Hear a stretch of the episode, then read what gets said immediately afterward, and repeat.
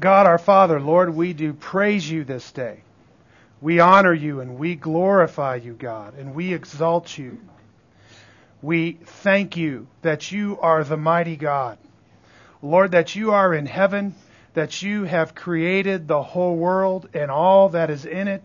Lord, that you own everything, the whole world and all who live in it. We thank you, Lord, that you are so kind to give us life and to give us breath and to give us a purpose and meaning in this life. We thank you that you are the Lord of history and the King of the nations. We thank you, Lord, that you are filled with love and benevolence and kindness and mercy and grace. And we thank you for the great privilege that we have to know you through your Son, Jesus Christ, and through the blood of his cross. Lord, we glorify you and we praise you for the cross. We honor you and we bless you and we stand in awe of all that you have done there at, at the Mount of Calvary. Lord, it is a precious thing to us and we do thank you for it. Lord, we rejoice in all that you are, in all that you are to us we do receive you, King Jesus, and we rejoice that you have come to rule and to reign, and we willingly subject ourselves to your lordship. And we ask for your strength in faith, Lord, that we might obey you, that we might be a people that please you in every respect, that we bear the fruit of your Holy Spirit, God, with lives that honor you and bless you and honor and bless others. We thank you for such a great privilege. And Lord, we are just exceedingly grateful for all that you have done. We ask this morning as we look into your word that you would impress it upon our hearts. Lord, that you would uh, cause us to see clearly the purpose for which we exist. And Lord, I just ask that you would cause these words to burn in our hearts from this day forward. May you be properly exalted and lifted up in each one of our lives, in each one of our marriages, in each one of our families. And we just thank you for uh, the privilege to gather here and to freely proclaim your word. In Jesus' name we pray. Amen. Amen. Okay. With that, we are uh, into our um, lesson here. Uh, we have been discussing the offices of Christ in our ongoing study of the person of Jesus Christ. And we spent the last two weeks talking about Jesus in his office as prophet and Jesus in his office as priest. And we finished last week, about halfway through the lesson, discussing the priesthood of Christ and all that that meant to us. Uh, that audio and uh, the handouts are available on the website for anybody who would like to have them. Then uh, we began speaking about the kingship of Jesus. And uh, as we did that, I, I mentioned that we had talked about this a bit earlier when we were talking about the exaltation of Christ. And we talked about the fact that the Bible clearly prophesied that there would come a day in the future when Jesus would rule physically on the earth as a king from his throne in Jerusalem. And that uh, that would be during the future 1,000 year millennium uh, that is clearly presented in the scripture. And uh, we talked about that at great length. And of course, that was uh, back in the in the lesson on on the handouts, starting on page 20 and going through page 22. Uh, there, if you will, uh, was just some factual evidence and prophecy from the Scripture about the millennial rule of Christ. Well, here as we talk about Jesus being uh, in in his office of king, um, we uh, the first thing I brought forth was trying to discuss a little bit about the nature of Christ's kingship, about the nature of Christ's rule. And you're familiar with the term I used last week about the inbreaking of the kingdom of God into this time space continuum. And if you will, when Jesus came in the first advent, and he came and he lived a life as a man, he was God incarnate in the flesh, lived as a man, that when he came into this world, he came preaching the kingdom of God. And he said, repent. First words out of his mouth when his ministry began on the shores of Galilee, he said, repent, for the kingdom of God is at hand, or it is here, it has arrived. And of course that is because he arrived. And if you will, when he went into the synagogue, he opened the book there. He began to read from Isaiah 61 and he said, this prophecy is fulfilled in your hearing this day. And if you will, uh, they sought to kill him from that day forward um, because he was therefore claiming to be the Christ, the anointed one, the Messiah, the one whom God had promised to the Jews in the scripture. And this was greatly offensive to them because they did not receive him as Christ. And so, if you will, his ministry began there. But when he came, he came preaching a kingdom. And everybody knows that a kingdom has a king. And Jesus, obviously the king of his kingdom, came. Well, what happened was his kingdom came into our world, our realm, our time space continuum, this fallen world that is suffering under bondage to decay, like it says in Romans 8. And he came in from heaven. He came to earth. And he, Jesus the King brought the rule or the reign of his kingdom and broke into our world. Okay? And, and of course, when he did that, the first thing he did was he accomplished the eternal purpose of God in salvation by giving his life on the cross and fulfilling the purpose of God as the Lamb of God, giving himself as a sacrifice for sins, and also then and therefore conquering sin and death and hell. He was raised from the dead.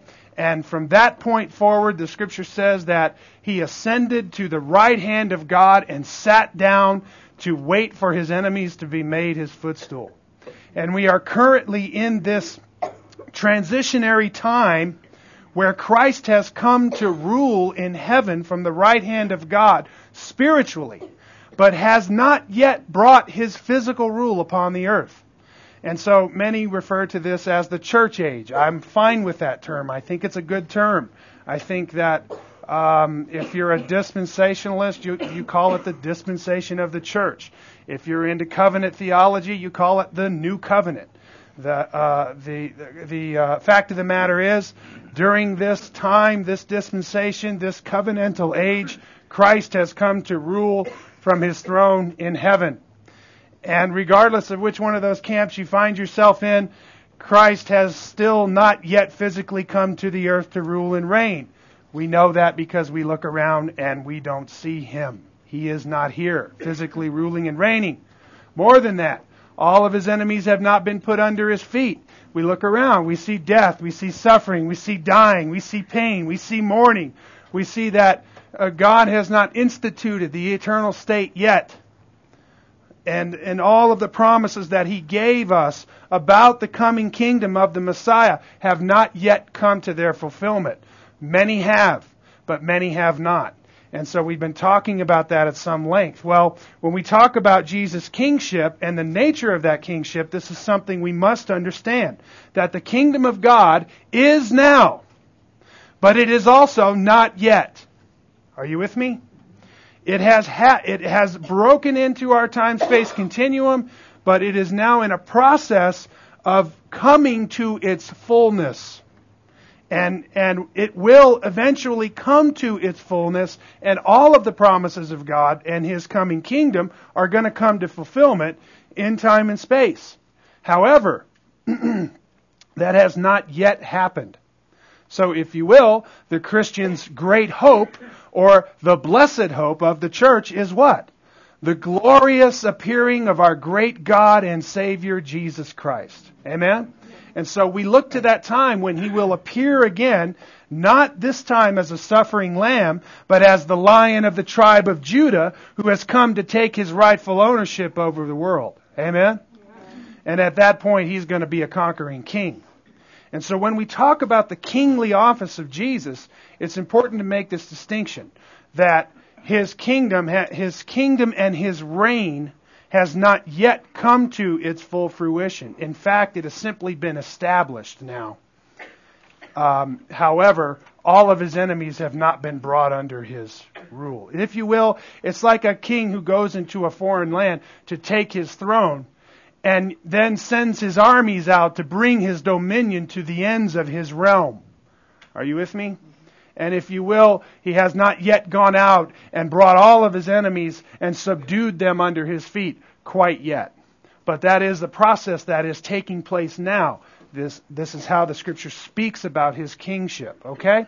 So, with that, we've been just talking about the nature of Jesus' kingship. And we, we have said uh, on page 26, just kind of following our outline, that Jesus, he said he was born to be a king. He told that to Pilate.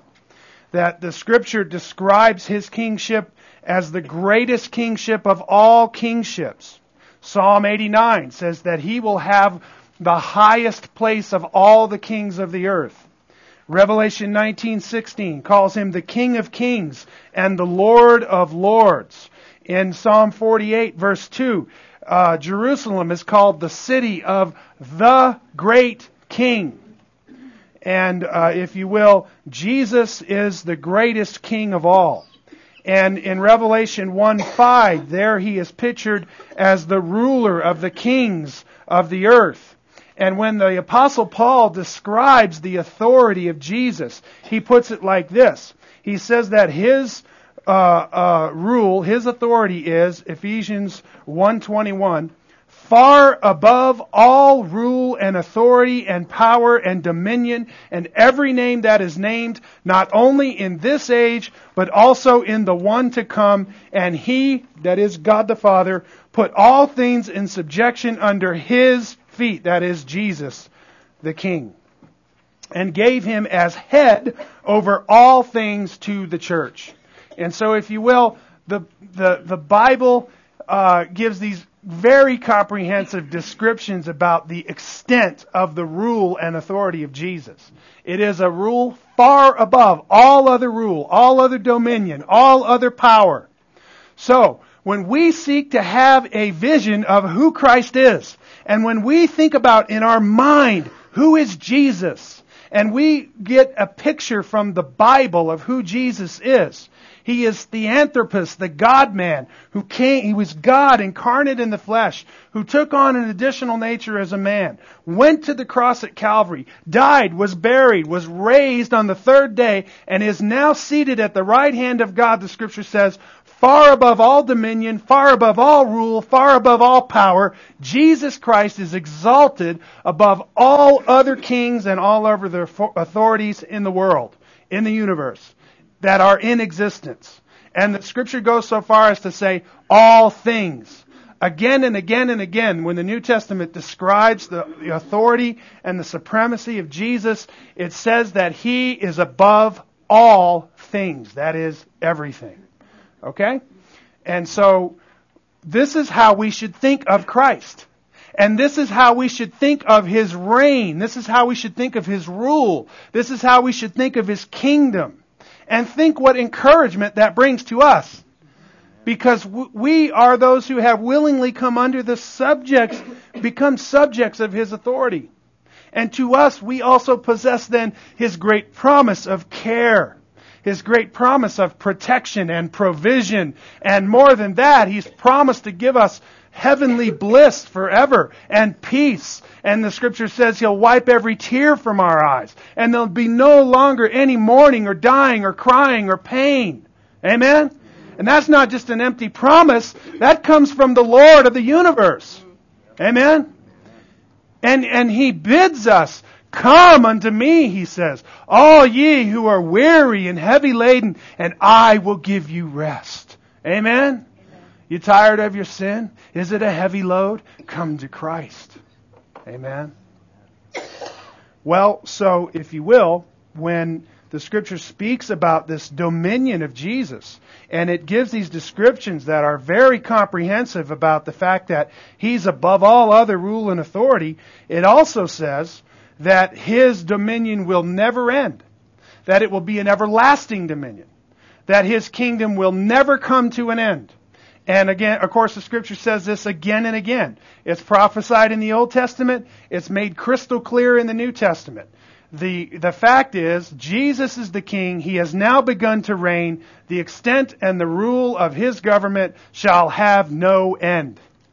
If you will, it's like a little tiny mustard seed that God planted in the ground, and when it grows up, it's the tallest bush in all the garden.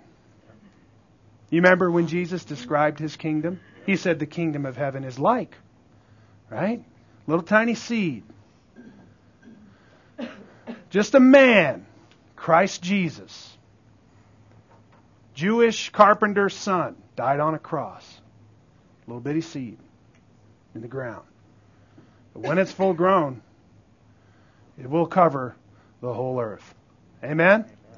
And beyond. Well, this is how the nature of Christ's kingship is described in the scripture. Um, and it goes on to say that we, his saints, who willingly make ourselves subject to his rule, who come to him to be his servants, the scripture says that he makes us a kingdom and priests unto him and unto God. And that we become these servants of his kingship.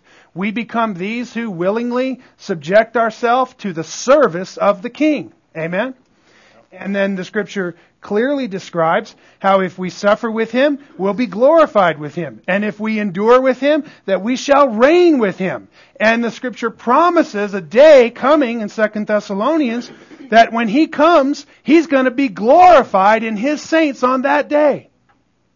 And that every eye will see him when he comes and that he's coming with great power and glory, and his saints on that day are going to be exalted and lifted up to rule and to reign with him. That's what the scripture says. These saints of God, there on page 27 on your handout, shall also be rewarded when Christ comes and takes his throne forcibly to rule upon the earth. They shall be kings and priests and possess his authority to rule with him upon the earth. And this is clear in the scripture. Daniel 7:27 says at that point, of course Daniel 7 is a vision that Daniel has explaining the uh, exaltation of the Messiah, of the anointed one and of the kingdom and authority that he receives. The very last verse of that chapter says, then the sovereignty and dominion and greatness of all the kingdoms under the whole heaven will be given to the people of the saints of the highest one. His kingdom will be an everlasting kingdom, and all dominions will serve and obey him. Here the scripture says the sovereignty and dominion of the kingdoms under the whole heaven will be given to the people of the saints of the highest one. Christ's people are going to rule and reign with him and be given his dominion and his authority. And we think about that and we just marvel. We think, me, a ruler? You know, and this is this is one of the reasons why we're saints now, because we don't think of ourselves as adequate, do we? But instead, we've come to Him in humble contrition, with a broken life, with a life filled with sin and shame, and we've come to Him and humbled ourselves before Him, and asked of Him to heal us and to fill us. Amen. And so we don't think of ourselves as kings now, do we? But the scripture speaks of us as kings. And it speaks clearly about our future destiny, ruling and reigning with Christ. Well, quite frankly, family, I, I, I can hardly grasp what that must be like. But I know it's a reality because the scripture makes it crystal clear. Revelation 2 and 26 and following. And he who overcomes and he who keeps my deeds until the end, to him I will give authority over the nations, and he shall rule them with a rod of iron, as the vessels of the potter are broken to pieces, as I also have received authority from my Father. Revelation 5:10 says, "And thou hast made them, that is these saints, to be a kingdom and priests to our God, and they will reign upon the earth." And of course, we've already looked at the scripture in Revelation 20 where it says that um, uh, at the first resurrection, the saints will be resurrected and rule and reign with Christ for a thousand years. Well, it should be no surprise to us then, having looked at all these scriptures about prophecies about Jesus coming to be the king and looking at these scriptures where the scripture defines the nature of Christ's rule, the nature of his reign, the extent of it, and the character of it. It should be no surprise to us then to find out that Christ's earthly kingship was planned and decreed by God from eternity. That it was always God's plan for Jesus to be the king. That it was always God's plan for Jesus to share his rule and his authority with his beloved church. It was always God's plan to come and to give his life on the cross, to conquer death and hell through the resurrection, and to now be seated at the right hand of God and awaiting for his enemies to be put under his feet. It was always God's plan for these things to come to pass, and God has decreed them from all eternity. And if you will, we see these, this clearly in the Old Testament. Psalm 2 and verse 6 there, it says, But as for me, this is God speaking through the mouth of the prophet, he says, I have installed my king upon Zion, my holy mountain, and I will surely tell of the decree of the Lord. He said to me, Thou art my son, today I have begotten thee. And there you can see how that is seasoned uh, as a messianic prophecy of the kingship of Christ. If you're familiar with Psalm 2, it's, it is a messianic psalm. And it's a messianic psalm talking about the exaltation of the anointed Messiah as king over his enemies and how he will subdue his enemies and how in the latter days the kings of the earth will gather to make war against him and how God just scoffs and laughs at them from heaven and eventually puts them under his feet and crushes them. And then he warns the kings of the earth um, against this behavior where they would uh, gather against the Christ, against the King of the nations, whom God has installed. And if you will, this is a prophecy some thousand years before Jesus was even born of his latter reign, of that rule, that kingship that would come, and how he would subdue all the kings of the earth under his feet. This is clearly seen in the scripture. In Micah 5:2, a verse that we're all familiar with, there it says, But as for you, Bethlehem Ephrathah, too little among the clans of Judah, from you one will go forth for me to be what? The ruler in Israel. His goings forth are from long ago, from when? The days of eternity. Right? Let me tell you, there's only one whose goings forth are from the days of eternity. Who's that? Christ Jesus, God the Son. Amen? Only God exists in eternity. Only God is the only one eternal being in all of creation. Amen? And here the scripture says God is going to rule Israel. He's the ruler of Israel. So when we look at a prophecy like this, or we look at the prophecy in Psalm 2 that's prophesying of the future kingship of the Lord, we don't quite see that happening just yet now, do we? However, we are told in the New Testament that Christ has been exalted to that place which is above all other authorities. And so, if you will, this is how we see clearly in the scripture that this is a transitionary time when Christ's enemies are being put under his feet through the means which he has ordained. And if you will, he has ordained these things from all eternity, right? One is going to come and be ruler in Israel whose goings forth are from the days of eternity. You see, it was back in eternity that God planned that Jesus would be the king, the ruler in Israel. Amen? So you say, why, how come you're always emphasizing this decree? How come you're always talking about this thing that happened in the mind of God a trillion years ago? The reason I tell you that is so that you know how certain it is. That the world just didn't come, you know, we're not just a bunch of uh, evolved amoebas here. You understand? God made this world. It's His world. This is my Father's world. Right? And, and, and though the wrong seems off so strong, God is the ruler yet. Amen? Family, He's just working out His purposes. It's only a matter of time until you see Christ Jesus, the King on His throne, exalted above all physical rule on the earth, and His enemies under His feet, and the Lamb lying down with the wolf. Amen? It's coming. Get your hopes up. You ought to. It's coming soon and very soon. Amen? Believe it? I don't know about you, but it gives me great encouragement. There's, there's a lot of things to look around at this world and be very discouraged. In fact, utterly depressed if it weren't for the hope that I had in Christ. Amen? Amen? But that hope is such a great hope. It, it propels me into another world. It, it propels me, uh, it propels me with great eager expectation into a time and place when I'm going to be free from all my enemies.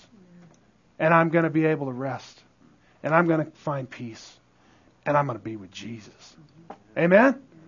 I don't know about you, but that's my great hope. We're very familiar with the scripture in Isaiah. Consider what is said here concerning the kingship of Jesus and concerning his kingdom and his reign.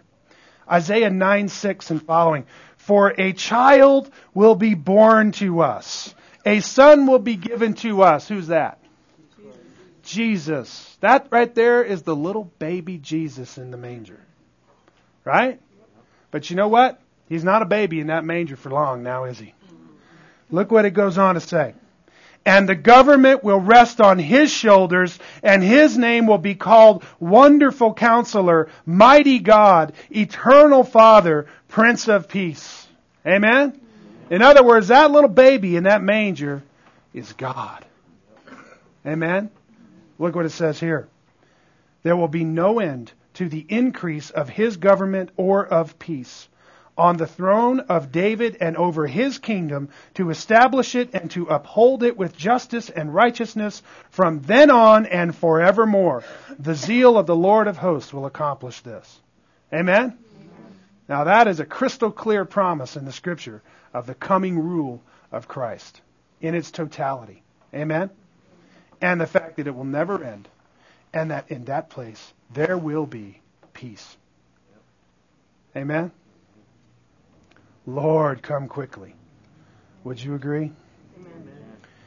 He will subdue and rule the nations along with his saints, and they shall be lifted up in the eyes of all their enemies. Their enemies shall come and bow down before the Lord and give him glory and render obedience to him. And of course, we talked about this at some length in, uh, back uh, in, in our lesson before. I want to just read you a scripture from there. This is on page 21 at the bottom of the page. Zechariah 14, verses 8 through 11, speaking of the rule of Christ in Jerusalem in the coming days. Here's what it says And it will come about in that day that living waters will flow out of Jerusalem, half of them toward the eastern sea, and the other half toward the western sea. And it will be in summer as well as in winter. And the Lord will be king over all the earth. In that day the Lord will be the only one, and his name the only one. All the land will be changed into a plain from Geba to Rimmon, south of Jerusalem. But Jerusalem will rise and remain on its site from Benjamin's gate as far as the place of the first gate to the corner gate, and from the tower of Hananel to the king's wine presses and people will live in it, and there will be no more curse, for Jerusalem will dwell in security. These are the kinds of things that the Old Testament prophesies about the physical rule of Jesus in Jerusalem. But if you will, I want to remind you about the telescoping effect that prophecy has when we look at it in the Word of God. The Word of God is eternal. It's not bound by time and space. So when, when the prophets speak, many times they're describing things that may, may begin to come to pass at some point in history, but don't actually reach their, their fullness until the end. In fact, I will tell you, this is the spirit that is in all of prophecy. Uh, you know, guys that study prophet, prophecy a lot, they call it near and far fulfillments or near and far implications. And what it means is, is that there are prophecies in the Bible that will, will come to pass in part at a certain point in time and space, but don't actually reach their fullness or their fulfillment until the appointed day of God. Like I was explaining the kingdom to you and telling you how it's broken into time and space now, but hasn't reached its fulfillment. So we may look at prophecies in the Old Testament that talk about Christ ruling and reigning on his throne in Jerusalem, but yet we don't see that yet because it hasn't come to fruition in its fullness.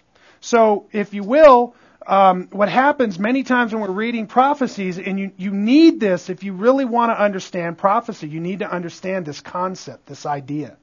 That prophecy, I, try to use the word telescoping because when you look at prophecy, it, it's, it's not always in a linear fashion. It's not always saying this will happen and that will happen, this will happen, that will happen. It's not giving you this linear chronological order of events. Sometimes it does that. Jesus does that very clearly in the Olivet Discourse when he's talking about prophetic events. However, prophecy is not always like that. In, in, a lot of times, it comes to us in the sense of speaking of realities, um, not in a linear sense, but it'll make statements about a reality that we may see having come to pass already, but part of it we do not see yet coming to pass. So in that sense, it's speaking about the whole reign of, like for instance in this case, the fullness of the reign of the kingship of Jesus will include him sitting on a throne in Jerusalem, him being the only one, the only ruler in that day, but that that kingdom will go on forever. Okay? Those things haven't happened yet. However, his kingship has begun, has it not? So the point of the matter is, is that the character, the nature of these prophetic words is that they encompass a large area of time. And it's not necessarily laid out for us in a linear fashion. Okay? So, I don't mean to confuse you, but I, I'm trying to use this word telescoping until I find a better way to articulate that. What happens is when you look at the prophecy, it has a depth. So what you may see on the surface may be happening already, but what it's implying or explicitly saying way down deep inside the text may not have yet come to its fullness. Does that make sense? Okay. Is anybody confused about that? Do you want me to continue to try to describe that? I don't want to throw anybody for a loop. Sounds like everybody's got a, a grasp on that. So then, when we look at this prophetic language, we see that oftentimes. However, the scripture clearly says that Christ is going to put his enemies under his feet, that um, all nations are going to render obedience to him. We have scriptures like the one I just read in Zechariah. How about in Psalm 22, uh, 27 and following? All the ends of the earth will remember and turn to the Lord, and all the families of the nations will worship before thee, for the kingdom is the Lord's and he rules over the nations. They're a crystal clear prophecy of the extent of the rule of Christ in the future. It will be with all the families of the earth. They're going to come and worship before him. They're going to pay him homage. They're going to ascribe worth to him. They're going to give their due to Christ the King. And if you will, here it's inclusive of all the nations. Psalm 66 3 says, How awesome are thy works! Because of the greatness of thy power, thine enemies will give feigned obedience to thee. And here the scripture says that Christ's enemies will obey him fully. You see that? Family, these are prophecies of great hope because they haven't come to fruition yet in all of us. In fact, the whole creation is groaning, waiting for this glorious freedom of the children of God to come to pass. Amen? That's what it says in Romans 8, 18 and following. More than this, Jesus will be a benevolent king like no other king that has ever reigned. Grace and truth will thrive on the earth under his reign. The widow will have a husband, and the orphan a father. He will bring peace to the earth and subdue all evil under his feet, and the world will be filled with his glory to the ends of the earth. Believe it? It's coming soon and very soon. Amen. Habakkuk 2:14 says, "For the earth will be filled with the knowledge of the glory of the Lord as the waters cover the sea." See that? It's coming a day when everybody's going to know about the glory of God. You understand when the scripture uses an idiom like, as the waters cover the sea? that means the whole place. The whole kit kat and caboodle. Right? The earth will be filled with the knowledge of the glory of the Lord, including the whole shebang, the whole deal, right? As the waters cover the sea. Amen? What a glorious day that's going to be. Micah 4 3 He will judge between many peoples and render decisions for the mighty distant nations. Then they will hammer their swords into plowshares and their spears into pruning hooks, and nation will not lift up sword against nation, and never again will they train for war. Amen? You see that? Glorious promise.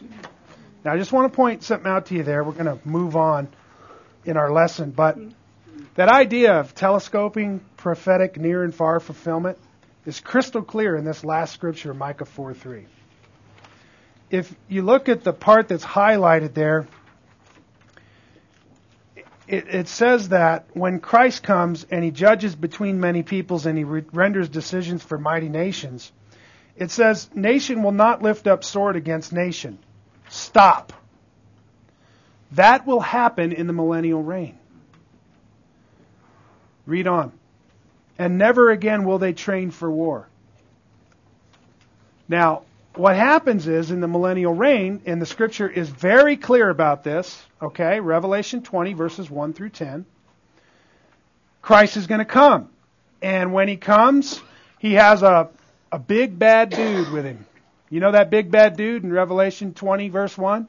He grabs Satan by the scruff of the neck, binds him with chains, right? For a thousand years, the scripture says Satan will be bound, right? And and during that thousand years, the church will be resurrected. They will rule and reign with Christ in the millennium for a thousand years. And then it goes on. At the end of that reign, now, and I covered this uh, back on page uh, 22 of the lesson. If you want to go back and look at that or get the audio. Um, at the end of that millennial reign, the scripture says there will be an, another rebellion of the nations. Okay? So during the time of that reign, when Satan is bound, right? What happens? Nation will not lift up sword against nation. That will be the coming reign of the Lord that the scripture has promised when he puts his enemies physically under his feet. And, and there will be no influence on the earth of Satan and the earth will be filled with the knowledge of the glory of the Lord as the waters cover the sea. Jesus will be sitting on his throne in Jerusalem. The whole world, every eye will see this. It will be plain in the sight. Listen, the nations don't go up to worship. Guess what? No rain. Right? We talked about those things. It's going to be plain for everyone to see. Yet, however, this idea that never again will they train for war does not actually come to pass until the eternal state. Are you with me? So here you have this prophecy that speaks of this reign of Christ in a way where it's talking about the whole fullness of that reign in its in its uh, in its full sense when it has come to complete fruition. Um, yet it makes statements that talk about what will happen in the course of time as that's coming to fulfillment. You see what I'm saying? Micah 4:3 is an example of the near and far implications that are in prophecy, and I just wanted to point that out to you.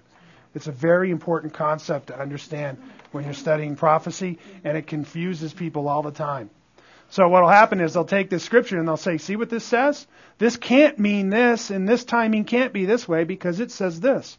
Well, listen. Sometimes it's talking about more than one thing, and of course, we have other examples of this, like the the uh, the uh, prophecies in Daniel 11 of Antiochus Epiphanes uh, and those kinds of things where we see several fulfillments of that prophecy being played out in the, in, in the history of time.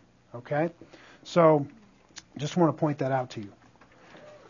So then uh, we're going to move on then to this idea of the supremacy of Christ in all things. Okay, so if if we're doing a, a biblical overview of the person of Christ and, you know, we've looked at the offices of Christ and we've looked at the, the fact that it's important that we have our understanding of Jesus come from the Bible, that, that there's, there really is no other authority. In fact, Jesus himself is the very living Word of God and, and that, um, uh, you know, we, we go through, uh, this biblical understanding of the person of Christ it's important for us to understand that Jesus is the reason for the season. Are you with me? What season? The season of creation. Period. You understand? Jesus is the reason for everything. Pick it out. Name it. Whatever it is. The scripture says all things were created by him and for him. Amen.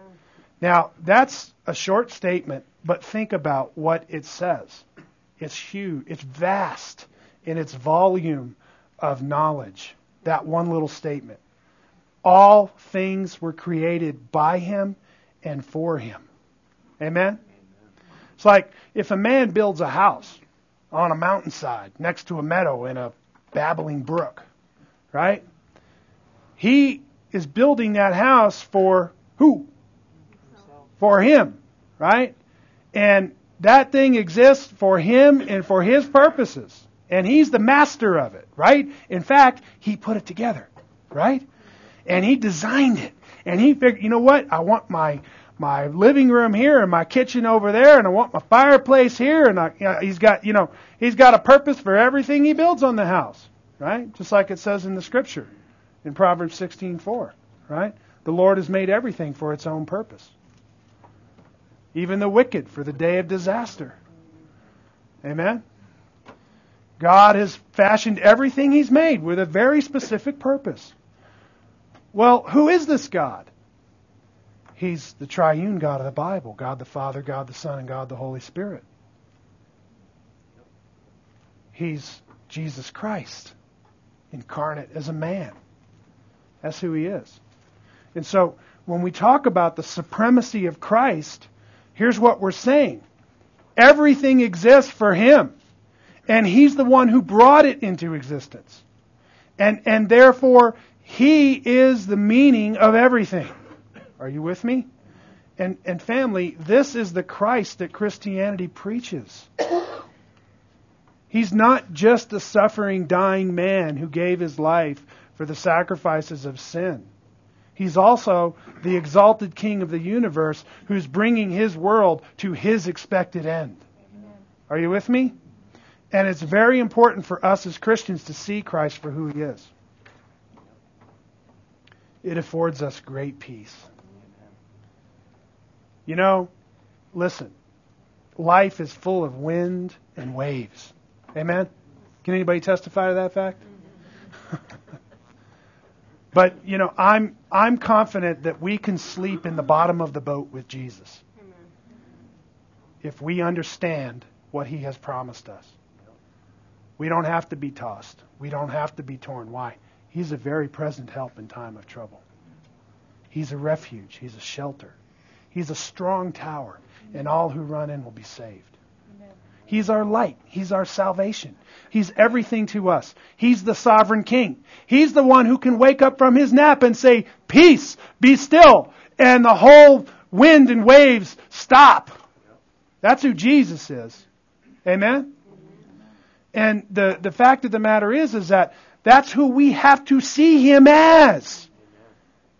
If you see Jesus like that and you know you rest in his bosom, you're, you're not going to sit at your table at home with your knees knocking together wondering how you're going to pay the bills and what's going to happen with your life and your family. I mean, listen.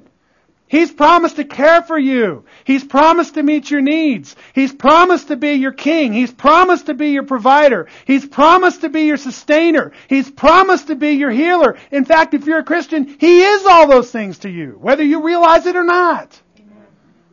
Amen? Amen? So you know, part of Christian maturity is coming to grasp and understand these things about Christ. You know what Jesus said? He, he said, Fear not, little flock. Don't be afraid. See, that's the devil's business. Fear is the devil's business. See, that's what he did. He came and he worked to work and he scared the living daylights out of everybody with sin and death. And Jesus has come and conquered it, snatched the keys, and given us the promise of eternal life. Now what? Now we no longer have to fear death. Now we no longer have to be afraid. Now Jesus says to us, Fear not, little flock. Your Father has been pleased to give you the kingdom. This is God's pleasure. This is why He made the world. So He could redeem you out of your sins by a strong arm. And so that in the, in the day of His power, in the day of His peace, you'll glorify Him and praise Him forever because He's worthy of your praise. Amen? And that's the end for which it's all headed. Are you with me? I don't know about you, but this gives meaning and purpose to our existence. It's all here for a reason. And the reason why the world is dying in despair is they don't know that. They don't have the knowledge of the glory of the Lord. They don't know what's going on. But listen, you do. You do know that. Now you can rest and not be afraid. Amen? Listen, he's the king. He's the big brother on the block. You with me? Death and hell have no power over you. And neither does suffering. Listen, suffering comes, suffering hurts, and suffering has a purpose in our life. And Jesus is the king of your suffering. Believe it? If you don't believe it, the next time you're suffering, cry out to him. Find out what happens. He's promised to be there with you and to walk you through it. And even though I walk through the valley of the shadow of death, I will fear no evil, for thou art with me. Amen. Amen. That's who Jesus is. He's supreme. He is, as the scripture describes, the Lord. He's in authority. He's the ruler. He's the king. Amen? And we are his beloved people. He loves us. Listen, Christ loves us. Not because we're pretty, not because we're nice, not because we're lovable, but because he is love and he has chosen to set his love upon us. That's his purpose. If you are in Christ Jesus, his purpose from all eternity was to set his love on you and pour out his mercies on you. Glorious truth. Amen? And we sit and wonder, once we grasp this, we sit and wonder, why me? Right? We're a broken and a contrite soul before God, worthy of nothing but death for our guilt and our shame. Amen? And Christ picks us up and he washes us off and he cleanses us and he fills our heart with his joy and his peace and he gives us the hope of his coming kingdom. And then he just simply says, Follow me and I'll give you rest. You'll find rest for your souls, he says. Amen? Well, our time is up. So next week, we're going to go into this whole idea about the supremacy of Christ. The CDs that I handed out to you are beginning to talk about that subject. But if you will, here's what I want to say to you through this study of the person of Christ. Okay? I want you to come to this full view of who Jesus is so that when you think of him, you think of him in terms of his supremacy his supremacy as God over all, his supremacy uh, as your Savior, so that he is your comforter, so that he is your provider, so that he is your sustainer, so that you see Jesus as the supreme Savior, the supreme comforter, the supreme security, the supreme King of my life, so that you see him for who he really is and so that you no longer fear and that you live your life in boldness as a minister, as a witness, as a servant of Christ. Are you with me? So that once we understand who Jesus is and we've seen a clear picture from the Bible of who He is, that, that that's how we ought to think about our life as in the hands of this supreme sovereign Christ. Are you with me? So as we go through this thing of supremacy, let it just be etched in your mind that this is who Jesus is and that he loves you and that you are the subject and the object of his love and that he is the object of your worship. Amen? Let's pray. Oh Lord, we thank you and we bless you and we honor you. In fact, Lord, we could sing for 10,000 years with 10,000 tongues and never begin to describe the majesty and the beauty of your throne. And Lord, we look forward to that day when we shall see you with our own eyes, ruling upon your throne in sovereign majesty, and with all the glory and the beauty that attends it. Lord, our hope to see the seraphim and the cherubim flying around your throne, God, proclaiming your glory forever and ever. Lord, what a sight it must be. Our hearts eagerly await that day. And Lord, while we suffer here, be near to us, we pray. Oh God, come near to us in our suffering, God. Lord, help us to reach out to you and find you to be the refuge and the strength that you are. And Lord, through your great hope, encourage us to persevere till the end, until that glorious day of your appearing. We thank you for such great promises. We honor you and we praise you because of your precious blood. Amen.